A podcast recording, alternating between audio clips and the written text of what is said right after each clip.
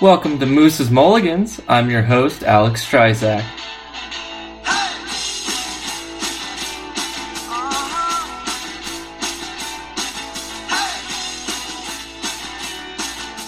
Last week we had great talks about horse racing, baseball, basketball, all kinds of stuff. This week we're kicking off our past mulligan with baseball. Anyway, listen to the roar of the crowd as the Indians take the field. Our past mulligan of the week, we're going to look at the 1991 MLB draft. The Yankees Red Sox rivalry would continue to grow until it exploded in the early 2000s. But would this rivalry really have been this intense if this draft had gone a little differently? Would the Red Sox still be cursed? In 1991, the Yankees took high school pitcher Brien Taylor out of North Carolina with the number one pick overall. Given the fact that Taylor never made it out of the minors, this was definitely a bust pick for the Bombers, and a rare first pick overall for the Yankees. However, when you look down the draft board, you begin to see how much of an effect this pick really did have on the Yankees Red Sox rivalry. Yes, get on with it! Get on with it! Alright, alright. Players taken after Taylor included Dmitri Young, Tyler Green, Cliff Floyd, Shawn Green, and Manny Ramirez. Whoa, whoa, wait. Manny Ramirez. Oh, crap. Sure, Manny was taken by the Cleveland Indians with the 13th overall pick, and eventually Manram would find himself with an eight year, $160 million deal with the Red Sox in 2001. However, the Yankees were another rumored team to be offering Manny a big contract that offseason. But it might have been easier for a re sign if he already was a Yankee. The Yankees had been stockpiling prospects in the mid 90s and built that legendary roster that won four rings in five years. Hey, might have won five if Manny was in left field. Another fun side note on this draft Derek Lowe in the eighth round to the Mariners, where he would end up being traded with Jason Varitek to the Sox for Heathcliff Slocumb. Aw, man! And Nomar Garciaparra was also drafted by the Brewers in the fifth round but didn't sign. What the hell's going on out there? Looks like a convention. Pretty soon they're gonna call the roll. Let's stay with baseball for a present mulligan, and we'll be talking about who should be making moves and not lollygagging here. You lollygag the ball around the infield. You lollygag your way down to first. You lollygag in and out of the dugout. You know what that makes you. Hurry, Lollygag. lollygaggers. So let's talk about what teams in the playoff hunt should be making a move. If you look, the Rockies made their moves in the offseason, the Diamondbacks made their moves in the offseason, and put themselves in a really good position to move forward. There's always rumors about the Dodgers wanting more starting pitching, and they seem to do it every trade deadline.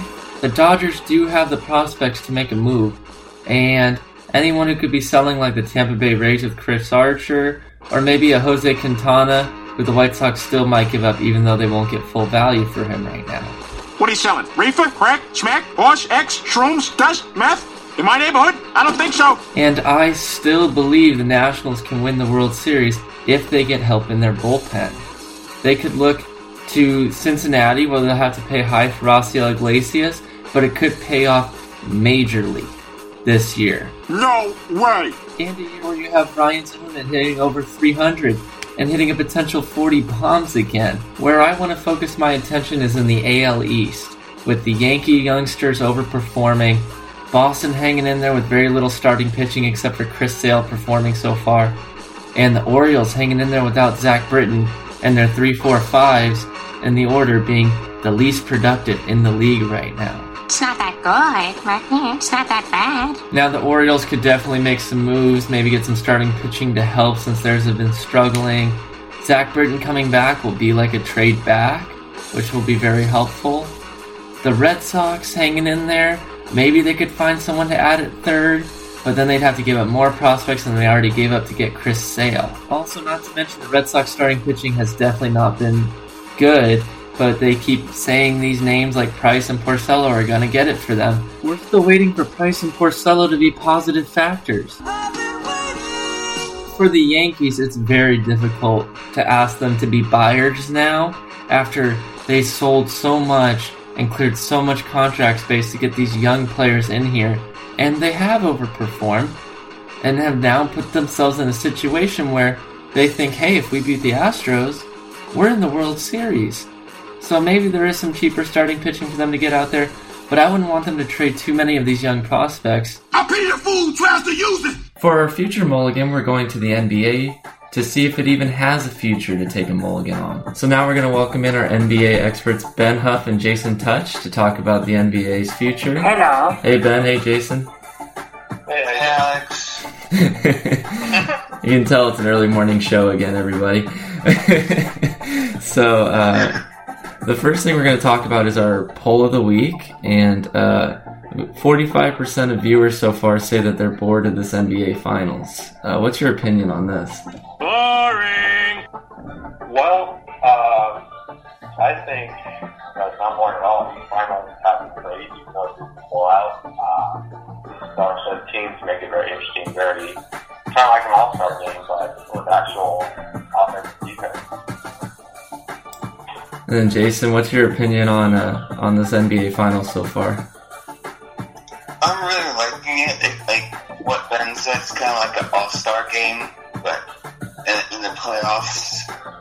And I think uh, the only point that I could understand from the fans' point of view is that they want more of a bumpy road to the finals. They're like more than just a bunch of sweeps through the playoffs. They want a little harder, but Right. I'm completely happy with it.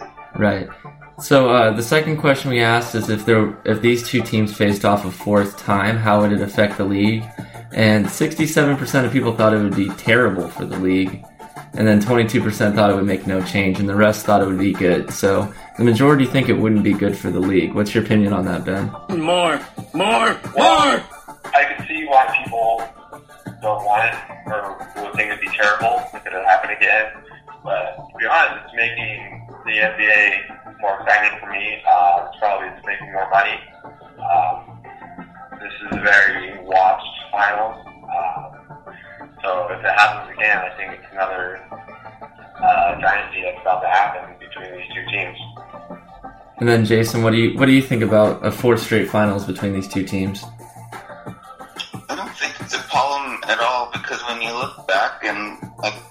90s, the only teams that we would see were the Lakers and Celtics, and the people couldn't wait for them to get back in the finals.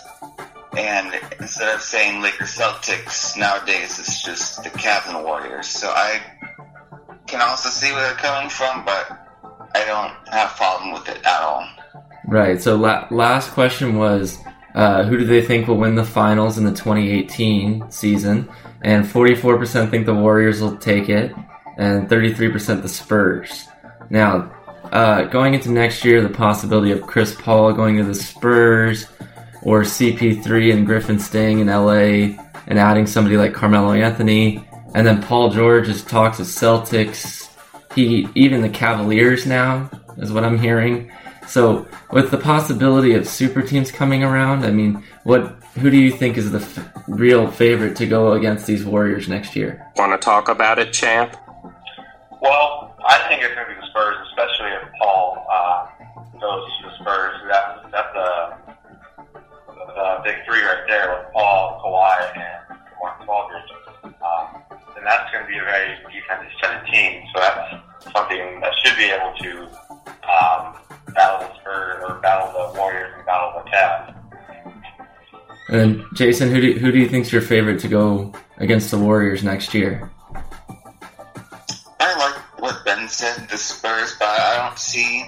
I mean, I do see Chris Paul signing with the Spurs, but that's only if um, the Clippers can't pull a big name off of free agency and then go to the Clippers because I think that Paul and Griffin would stay if they brought in more firepower, which they probably won't because it's the Clippers. um, so I'm pretty sure if they don't sign somebody else, then the Clippers are going to lose Paul and Griffin next season. Awesome. Well, thanks so much for being on the show, guys. Yeah, thanks for having us, man. So I'm with the 45% of viewers that are kind of bored in this finals because it took the Cavs 140 points to even be contending to win that for their first game of the finals. For the 60 something percent that think this is terrible for the league if they do it four years in a row, you know, I do think this differs from the Celtics and Lakers that faced off a lot in the finals. There were other teams that were sneaking in there every other year. There were the Hawks, the Knicks, 76ers, uh, Pistons, Bad Boys. And the Lakers and Celtics drafted and brought up their own programs there. It wasn't a free agent signing like Durant. It wasn't a trade for Kevin Love. So it was more of these guys grew up playing against each other, Celtics Lakers, and finished their careers playing against each other, Celtics Lakers. Also, the team I look at to best relate to this is the Utah Jazz. What are, what are they going to do next year? They're a good team. Normally, we'd be talking about them being a sleeper contender, and you know, but they're a mid-market area with younger players, so they're not going to probably get these big free agent names this year you know what what's holding them from tanking and getting good draft picks and then going for big name free agents in 2019 and it begins.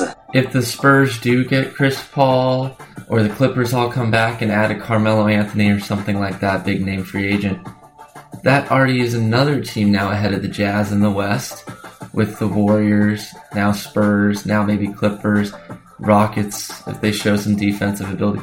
What makes the Jazz want to be buyers, even though they have all this good young talent that's about to explode.